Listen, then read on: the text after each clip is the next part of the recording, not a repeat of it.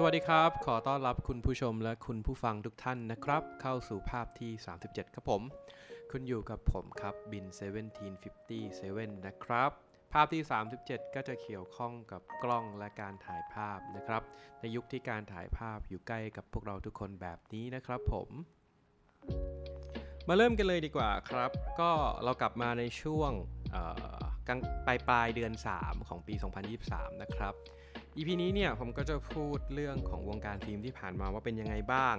จริง ๆ แล้วตอนนี้ได้เวลาหรือยังครับ ที่กล้องฟิล์มจะต้องกลับมาแล้ว การถ่ายฟิล์มจะต้องกลับมาแล้ว เพราะว่าสังเกตจากร้านผมเองนะครับ ผมเปิดเป็นแลบล้างฟิล์มนะครับ ชื่อ ella bkk นะครับหรือ ella บางกอกนะครับ เริ่มมีจริง ๆ มาตั้งแต่ปลายปีที่แล้วแหละ เริ่มมีรูปจากต่างประเทศรูปวิวสวยๆ ที่ใช้ฟิล์มในการถ่ายนะครับ มาเยอะมากมากขึ้นเรื่อย ๆ เลยครับผม ก็วันนี้เราก็เลยจะมาอัปเดตวงการฟิล์มกันดีกว่า หลังจากเทปก่อนหน้านี้อัปเดตราคากล้องฟิล์มวงการกล้องฟิล์มนะครับอันนี้อัปเดตวงการฟิล์มโดยรวมเลยนะครับว่ามีอะไรเปลี่ยนแปลงไปบ้างในปี 2023 นี้นะครับ มาเริ่มกันเลยดีกว่านะครับ จริง ๆ ก็ไม่ค่อยอยากเปิดด้วยเรื่องนี้เท่าไหร่แต่ก็เปิดด้วยเรื่องนี้เลยแล้วกัน เพราะว่าเนื่องจากฟิล์มมันราคาแพงใช่ไหม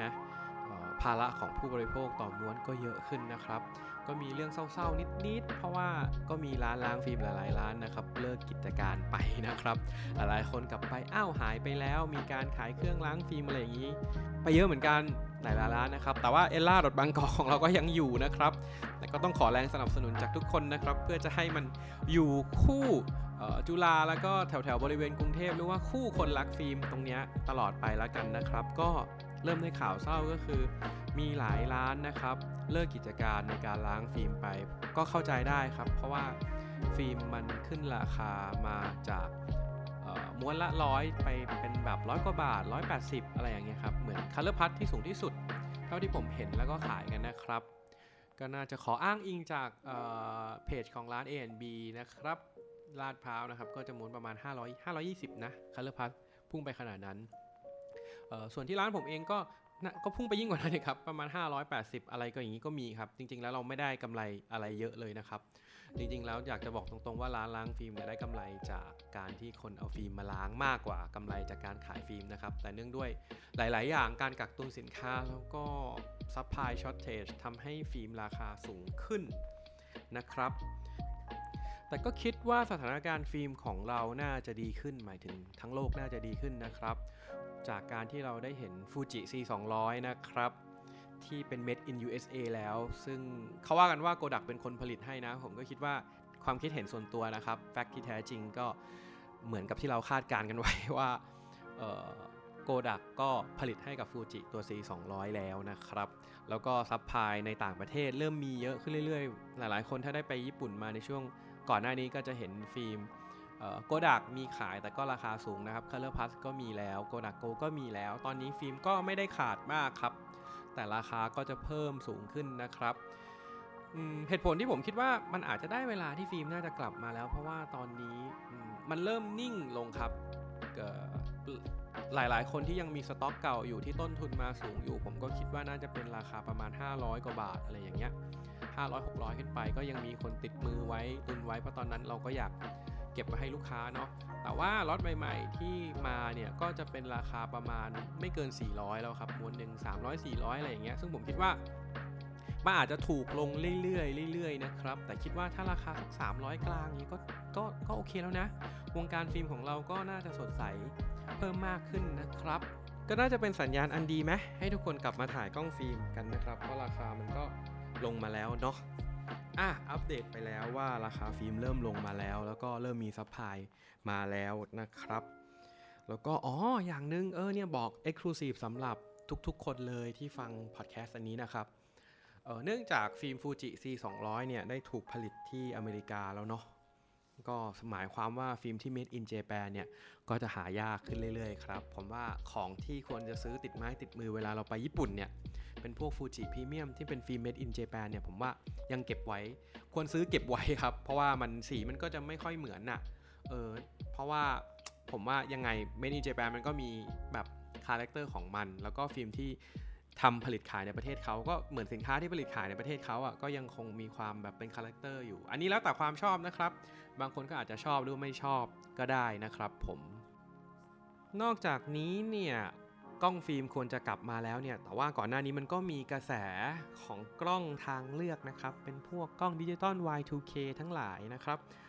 เรียกได้ว่าจริง ๆ แล้วอะถ้าผมมองในแง่ของความคิดเห็นส่วนตัวนะ ผมว่าจริง ๆ คนก็อยากถ่ายรูป ได้ฟิล์มอยากถ่ายรูปฟิล์มอยู่แหละ อยากถ่ายด้วยกล้องฟิล์มอยู่แหละ แต่ด้วยความที่ cost มันมีราคาสูง ก็เลยหา alternative หรือว่าทางเลือกโดยการใช้กล้องดิจิตอล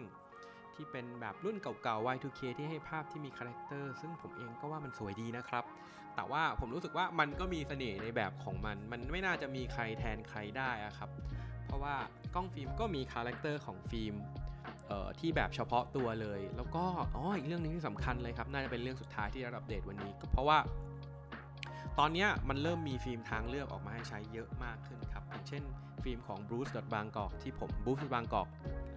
ของผมเองเนี่ยนะครับที่ขายที่เอลล่าเนี่ยก็จะ base มาจากฟิล์มหนังลอกคาร์บอนส่วนใหญ่ตอนนี้ฟิล์มหนังลอกคาร์บอนแรก ๆ ที่ทำมาก็น่าจะเป็น CineStill นะครับ ถ้าใครอยากฟังเรื่องฟิล์มหนังลอกคาร์บอนเนี่ย เดี๋ยวผมจะเล่าให้ฟังแบบ อีก EP หนึ่งเต็มๆเลย แล้วก็เป็นพวกของฟิล์มหนัง ฟิล์มหนังก็ราคาม้วนจะม้วนหนึ่งก็จะถูกกว่า range น่าจะประมาณสัก ถูกสุดน่าจะร้อยปลาย แพงสุดน่าจะเกือบ 300 อะไรประมาณอย่างเงี้ย แต่ค่าล้างสแกนก็จะแพงหน่อย เพราะว่ามันไม่สามารถล้างด้วยเครื่องได้เนาะ แล้วก็ต้องรอรูปที่นานกว่า แต่สำหรับใครที่รอได้อย่างเงี้ย ฟิล์มหนังก็เป็นทางเลือกที่แบบที่ดีมากนะครับ นอกจากนี้ยังมีฟิล์มขาวดำอีก ล่าสุดได้ข่าวมาว่า i l f o r d เขาจะ มาผลิตฟิล์มสีแล้วนะครับ เป็นแบบ rumor เฉยๆ ยังไม่ official นะครับอันนี้ยังไม่แน่ใจนะ ยังไม่คอนเฟิร์มร้อยเปอร์เซ็นต์นะ แต่ว่าถ้ามีผู้เล่นเพิ่มเนี่ย ก็อาจจะทำให้ราคาฟิล์มในอนาคตเนี่ย มันถูกลงได้ ผู้บริโภคอย่างเราก็อาจจะได้รับประโยชน์ส่วนนี้ไปนะครับ แต่ถ้ามันเป็น monopoly เลยหรือว่าเป็น oligopoly เนี่ย หมายถึงว่าคู่แข่งน้อยรายเนี่ยราคามันก็จะสูง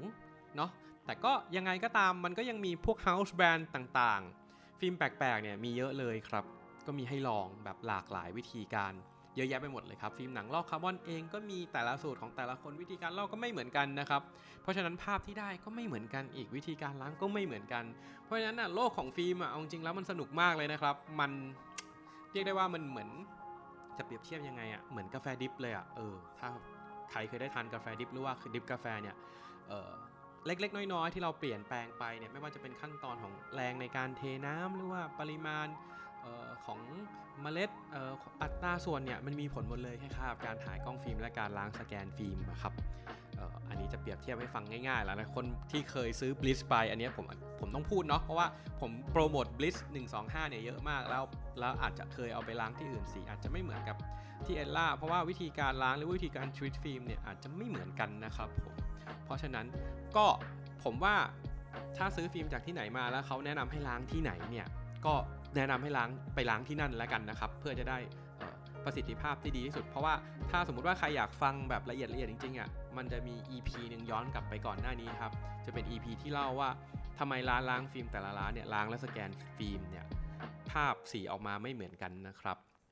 ก็เอาเป็นว่าหอมปากหอมคอแล้วกันสำหรับ EP นี้นะครับ ใครที่ดูตาม YouTube Channel 17.57 1757 เนี่ย ก็สามารถคอมเมนต์ได้ใน YouTube ได้เลย หรือฟังหรือฟังทาง Spotify ก็พิมพ์ไว้ได้นะครับ ติดต่อผมสอบถามข้อมูลต่างๆ นานา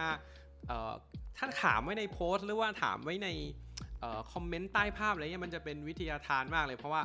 ทุกคนที่เข้ามาอ่านก็จะได้รับ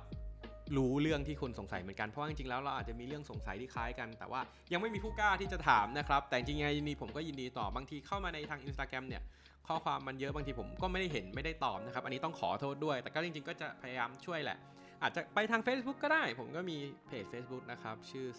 1757 นะครับ แล้วก็ YouTube Channel ก็ได้ครับ คุยกันในทางช่องทางนั้นก็ได้ อยากฟังเรื่องไหนก็เข้าไปรีเควสได้ครับ แล้วเดี๋ยวยังไงเนี่ยผมจะตอนนี้เริ่มนิ่งขึ้นมานิดนึง ก็น่าจะอัพขึ้นมาบ่อยนะครับสำหรับเวอร์ชันเสียงล้วนๆเนี่ยก็จะปล่อยให้ฟังทาง Spotify ก่อนล้วกันเป็นพรีเมียร์ล้วกัน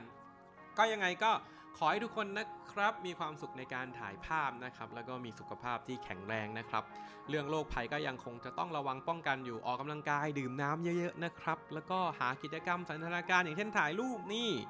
ออกไปเที่ยวออกไปถ่ายรูปอะไรอย่างนี้ครับ ผมว่ามันก็เป็นอะไรที่ทำให้จิตใจเราเขาเรียกเหมือนกับการได้พักผ่อนกับการทำงาน แล้วก็ทำให้เรารู้สึกผ่อนคลายมากขึ้นนะครับ เป็นกิจกรรมสันทนาการนะครับ ที่ผมรู้สึกว่ามันก็ควรค่าใครที่ทิ้งกล้องเอาไว้แล้วฝุ่นจับเนี่ยได้เวลาหยิบออกมาถ่ายแล้วนะครับ ตอนนี้เราไปไหนมาไหนได้นะครับ ชีวิตเวลาของเรามีจำกัดนะครับ ก็ยังไงก็พบกัน